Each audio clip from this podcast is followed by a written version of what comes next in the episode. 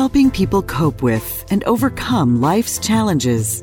This is Life Transformations with Michael Hart, Canadian certified counselor and award winning psychotherapist. Welcome. My name is Melissa Waggett, and I am so excited that you have decided to join us this week for our exciting show. I want to invite you who are listening to settle in, relax, and get ready for another interesting show. This week, we will be talking about the truth about schizophrenia. We're going to take a deep dive into this topic, hopefully, unpack some myths and explore this topic in a wholesome way, looking at both sides. And I really think um, you're in for a treat. There's a lot of meat we're going to get into today.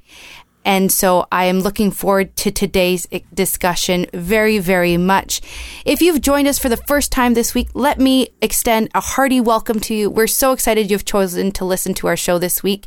If you want to find out more about this show or this ministry, we encourage you to look at our website at elimcounselingministry.com. Elim is spelled E L I M, counseling with two L's, ministry.com, or you can always contact toll free at 1 877 544 3546, and we would be happy to answer any questions that you may have. And for those of you who have listened to us over the years, you've come to know and love, I hope, my co host. Um, in studio with me is none other than Michael Hart. He is an award winning psychotherapist who's registered with the College of Registered Psychotherapists of Ontario. And he joins me each week in studio to unpack these important uh, psychological topics, relationship topics, and just general things that you and I go through each and every day just by being human on this earth, but we always look at it through the lens of Christianity and our faith, but we also apply the principles of psychotherapy on top. So I think it's an awesome combination. I know for myself, I have learned a ton over the years, Michael, and I will let you get a word in edgewise now because you're on the edge of your seat. Thanks for coming in. Thanks for sharing your expertise with us, and I'm excited for today's show. Thank you very much, Melissa. And I'm very excited as well. I think this is such a very important topic for us to cover the the truth about schizophrenia, which is uh, today's topic, is so important because I think it's one of the most misunderstood mental illness. People know a lot about depression. People are able to uh, recognize and identify uh, people who are bipolar and who have anxiety. But I think uh, schizophrenia is one of those mental illnesses that are often labeled as a spiritual problem within church circles. Exactly. And that's part of why we identified this today. And we really want to look at that faith element that comes into play with this, and which often leads to a, a lot of misunderstanding, frankly, about this disease. Yes. And hopefully we can, as I said off the top, dispel some of these myths, get a bit of more of a balanced perspective. Um, and as I said off the top, if you have questions at the end of this t- today's show, go to our website or give us a call, and we'd be happy to follow up some more. But but as it pertains to faith and um, schizophrenia as an illness, what kind of things have you seen in terms of how we of people of faith can misconstrue some of the the signs of this illness. Why are we even right. why are we talking about right. this uh, on this show today? Yes, uh, the last uh, show that we did on spiritual abuse, we went to our uh, Facebook page and we read some of the posts that uh, people talked about how they have been abused uh, in their congregation, in their local faith congregation. And one person talked about uh, someone attempting to drive a demon out of her by physically uh, assaulting her, really, uh, using physical force to drive a demon out of her. And uh, when it comes to schizophrenia, people misunderstand some of the symptoms that people have as being signs of demon possession. So we're going to talk about what some of those signs. But let me just backtrack a little and talk about that that episode that we did on spiritual abuse. Uh, if you'd like to hear this episode, you can find it on our, our website at elimcounselingministry.com. You can also read about the post about uh, people who have been spiritually abused and to to see uh, how they have recovered from it and what they have been through because some of the testimonies are very very very, very interesting. So when it comes to schizophrenia, a lot of people have been wrongly labeled as demon possessed. uh, in the States, they say every year there is at least one person that dies as a result of an exorcism attempt. And these people were not demon possessed. They had a mental illness. They had schizophrenia. But because of the, the symptoms that they were manifesting, people within the church who are not familiar with mental illness diagnosed these, thought that these people had demon possession. And this is what makes it very, very easy to mistake the two because when someone is schizophrenic, they, they have delusion. So a lot of times people with schizophrenia, they will say, I have a demon. I think there is a demon inside me. On top of that, people who are schizophrenic, they also have hallucinations, auditory hallucination and visual hallucination. So they will hear things and they will see things. So they will see things that to your to to when you hear them, talk about what they see, it seems as if they're they're seeing things in the spiritual realm, and it's and and that these things are demonic. So the assumption is to go from what they're reporting that they're seeing to say yes, we're dealing with demonic entities, and so because of the fact that they're hearing things, they're seeing things, and they often have bizarre behaviors. They start acting in ways that that uh, seems bizarre and out of the out of the ordinary, which seems to line up with some passages in the Bible uh, that talks about demon possession. So, for those reasons, people uh, look at look at some cases of schizophrenia and, and draw the conclusion that these people are demon possessed. And I think this is a point here too for people who maybe had interactions with people like this what I'd like to assume people they're coming from a good place. Right. When someone in the church is trying to help someone experiencing this and labeling it as such, it's coming from a well-intentioned place. But what I'm hearing from you is even though you may be well-intentioned, as we saw in that post, sometimes the effects, though unintended can be negative for people yes. and quite quite scarring yes i have seen cases where people have suffered tremendously because they were told by people in their faith community that they should stop taking their medication and exercise faith and as a result of stopping their medication they their condition worsened and they they have serious uh, things happen like suicide attempts and so forth. So it's very important that if you are dealing with someone who are going who are showing some of these symptoms that we talk about, that you first of all recognize recommend recommend first of all recommend that the person uh, be seen by a medical practitioner to see if there is a, a, a mental illness at stake, and don't assume that just because you're they're saying they're demon possessed that they are. Uh, I think a very good rule of thumb is that if someone is telling you that they're demon possessed, they're probably not demon possessed.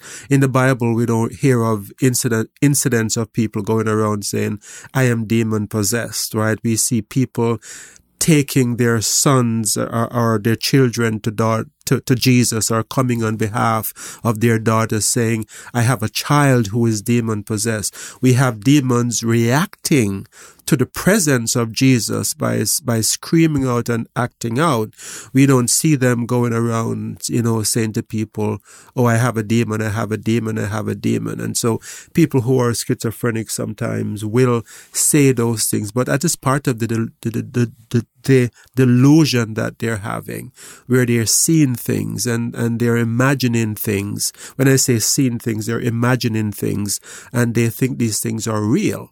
And you can't tell a schizophrenic that what they're seeing is not real. And so if you don't understand the disease and how it works, you're likely to think that you're dealing with uh, demonic entities. So I want to take a little bit of a segue from the illness of schizophrenia and talk a little bit about the demon part right um, and the demonic possession part that we've talked about because as you say when we read scriptures there's examples of demonic possession outlined there has there been any scientific work um, that has established any proof right. as good as our science can establish a proof mm-hmm. that demons do exist well, and as i say separate from a person suffering from schizophrenia but just in general anything to show that demons exist beyond right. what we have in our scripture. Right. But when it comes to the spiritual realm, it's hard to talk about proof as such. But I think I would preface that my answer to that question by saying that we tend to be in opposite camps, right? We have the spiritual camp where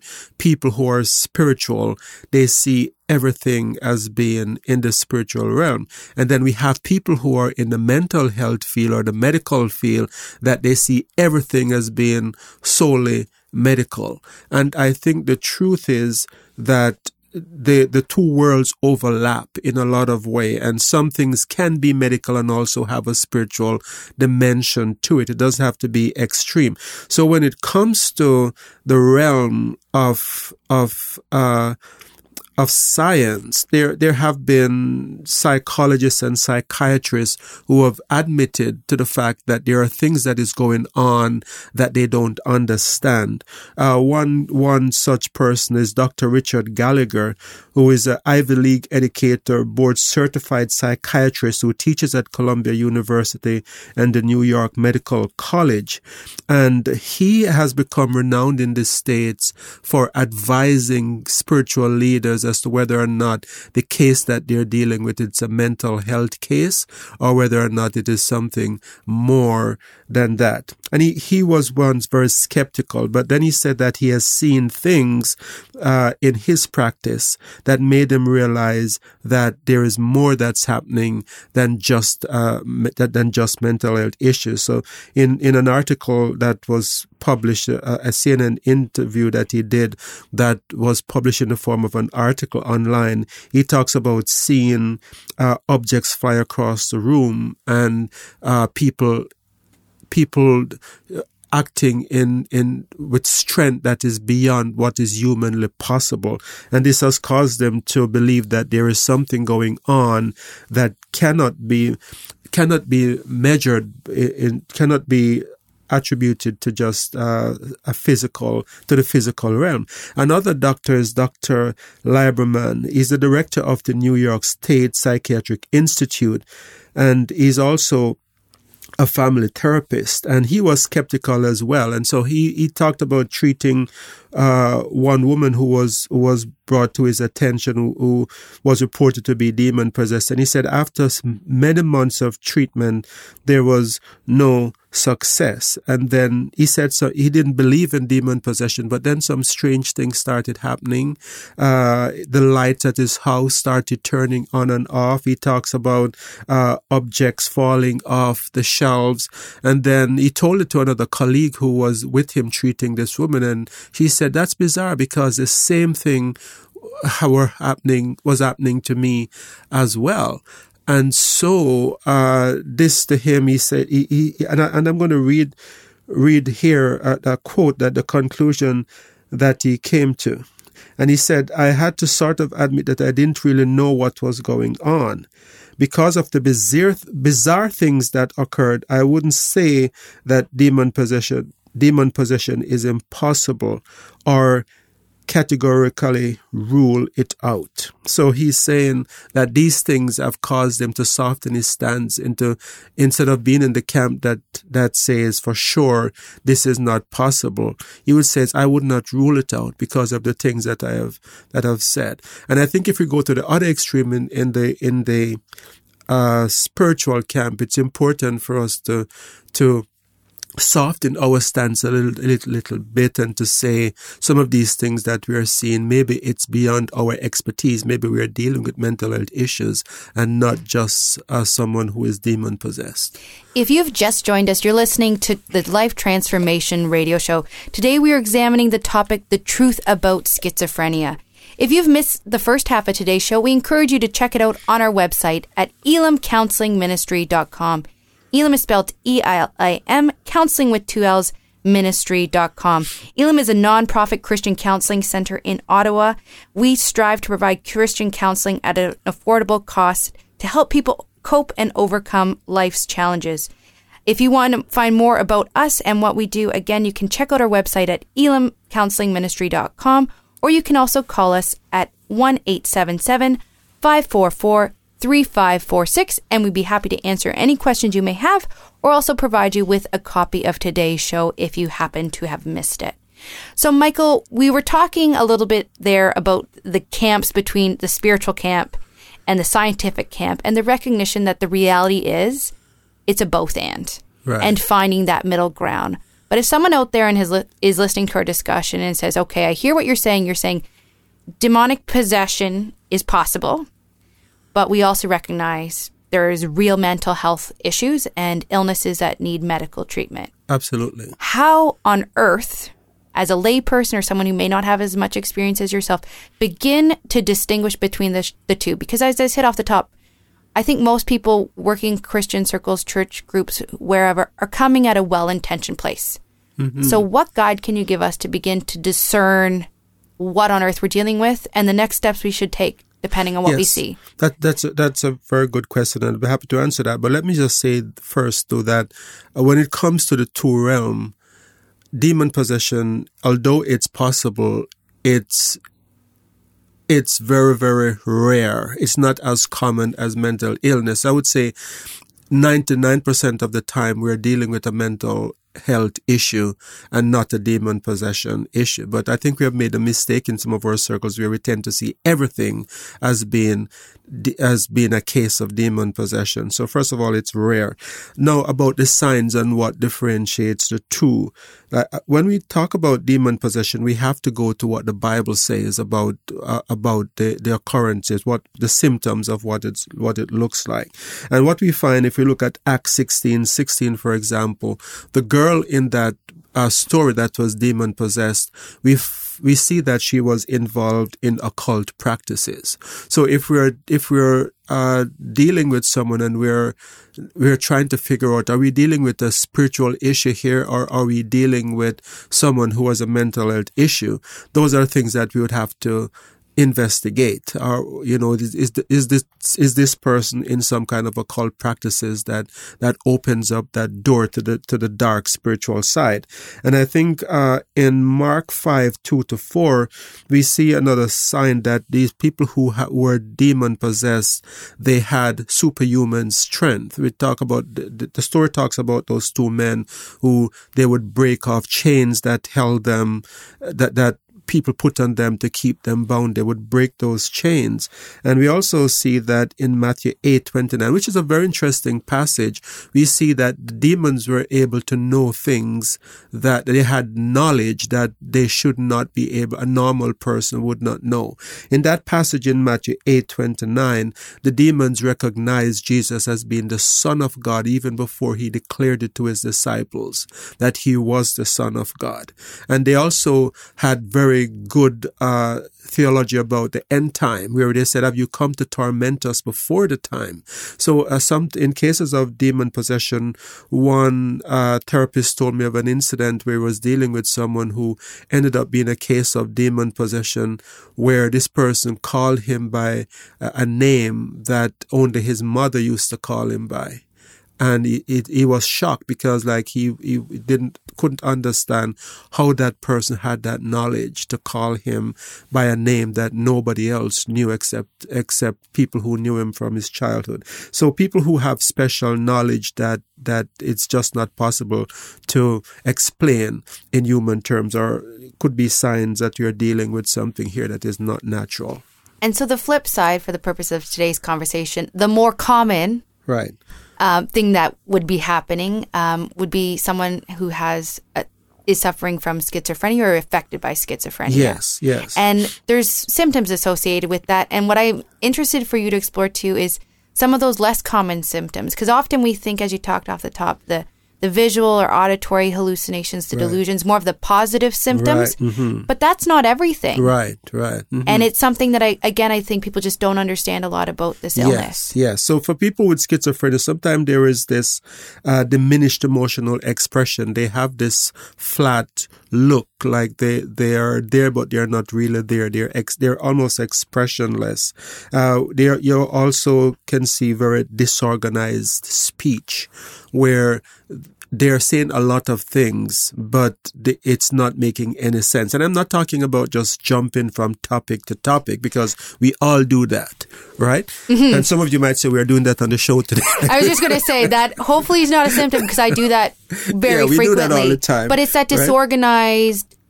Doesn't make a lot of yes, sense. Yes, and they they will say things and connect things to other things in a way that just doesn't make sense. It's just not rational they will say that someone did something to them and then you say, okay, tell me what they did and they start explaining it.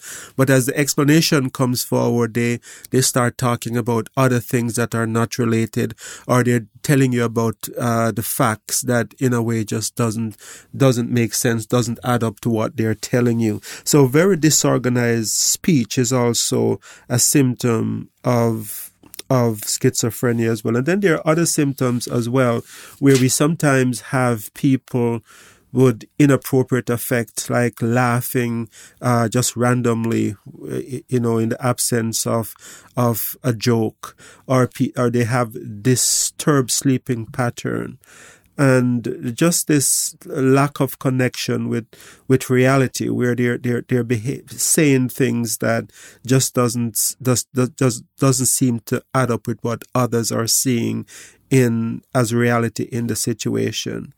And then there can be uh, anxiety and and uh, in in paranoid schizophrenia, people who are very paranoid that people are out to get them or to harm them, and they are suspicious of everyone. They will say things like, "The neighbor is talking about me," but how do you know? Well, I can hear them, but you can't really hear because the neighbor's house is so far away. But people with schizophrenia actually think they can hear the neighbor's voice. So those are some of the symptoms. And and probably not an exhaustive list, but right. at the same time, if people are listening and maybe identifying themselves or something, know some of those signs, or maybe they've had feelings. Right. What should they do? Because I think the point is, we're not saying diagnose someone. That's the other bit with this mm-hmm, show. We're not mm-hmm. saying go out and diagnose people. That's not your role. Right. Unless that is your professional designation, then that may be your role. But if you're just a layperson in the church, we're not saying go out and diagnose. But if you're seeing these signs, what hope do you have for people and what next steps should they begin taking? Well, I think the first step, if you're seeing someone with these signs, and especially some of the other signs we talked about earlier, like the hallucinations, seeing things or hearing things that are not visible or can be heard by by others. If you're seeing those kind of signs, you're seeing the disorganized speech and so forth, it's important for you to get medical help right away because the sooner you get help, the better. And if you if you get help, there's actually a very good chance of recovery. Statistics show that there is a 65% chance of improvement uh, where people can have normal lives with very minor symptoms if they get help within six months to, to two years of having the condition. But the mistakes that people make is that they, they they they put off treatment because they're spiritualizing the issue and they're doing everything else, right? And I'm not saying that you shouldn't be praying for the person, but you can pray and fast for the person and at the same time get medical help as well. But a lot of times, people in spiritual circles they put off the getting of medical help, and the condition worsens and becomes harder to treat. So if you're listening to my voice and you have a relative who is going through this, or if you are going through any of these symptoms yourself, it's important to know that it's not the end of the world if you get help. Uh, the medical treatment that they have today, uh, you you can get over this illness and you can go on to, to live very healthy, a very healthy and normal life. As a matter of fact, some of the people that you would least suspect today who are doctors and lawyers and in very high functioning capacity in society had uh, some kind of, of psychotic episode earlier on in their life. But because they get the treatment, they went on to do great things with their lives. What other kind of treatments can people expect? I think uh, in in treating schizophrenia, there is also a, a, group approach where sometimes people within the treatment center they have uh, groups where they can share their stories with others. They can learn from the people who are at different stages. And I, so I, I think it's important. So the medication is important. The the group therapy is also a, an effective way of uh, form of treatment and cognitive behavior therapy to manage the stress that comes from uh, having this disease can be very helpful. And let me say, it's not a either or because I think sometimes we tend to think that if it's demon possession, then, or it's demon possession and you just need to be, to have an exorcism done and you don't need any medical help. But let me say that even if it is, there is stress related to that. You know, if someone is is being tormented by demonic entities, they're they're being stressed. They're they're probably afraid. They probably are fearful, and they're probably not sleeping well. And all of those things give rise to the need to seek medical attention as well. So I don't think we have to entrench ourselves in a camp. And uh, I've heard people that say, "I'm not going for treatment because I know that what I have is a demon," and I think that's the wrong approach because even if it is, and I'm not saying that it is, but I'm saying even if it is, you will still need medical you may still need medical treatment to deal with the stress because you're in a physical body. You're not a spirit. I love your holistic approach, Michael, and I really think it's encouraging for us as a church to be able to help people on both sides. Whereas you say we're praying for them, but we're also rooting them on, cheering them on to get the medical help right. that they need and being a supportive body that gets people well. Any final thoughts on today's show? Well, let me say that this uh, show was just meant as a way of, you know, helping the body of Christ and helping people to have a more holistic approach to the issues that we face as a body. And it's not to put down anyone's religious belief or to make anyone uh, feel as if, you know, what they're doing is is not good enough, but just to shed light on some of the, the areas based on what I have seen by people who have come to me from all over Ottawa and the surrounding areas, that these things are sometimes schizophrenia, sometimes uh, very, very misunderstood and mistaken for demonic possession. So if you if you have heard this show today and you are dealing with this or you have a relative who is dealing with it, go to our website at elimcounselingministry.com. Thank you so much, Michael, for exploring this topic. Again, I know I've learned a lot. I hope you as who have been listening today have learned as well. And if you happen to have missed part of today's show or want to listen to it again, go to our website at elimcounselingministry.com. Elim is spelled E L I M counseling with two L's ministry.com or call us at 1 877 544 3546. So until next time, this is your host, Michael Hart of Elim Counseling Ministry, thanking you very much for listening and praying that God would bless you in all your relationships and to keep you sound in mind and pure in heart.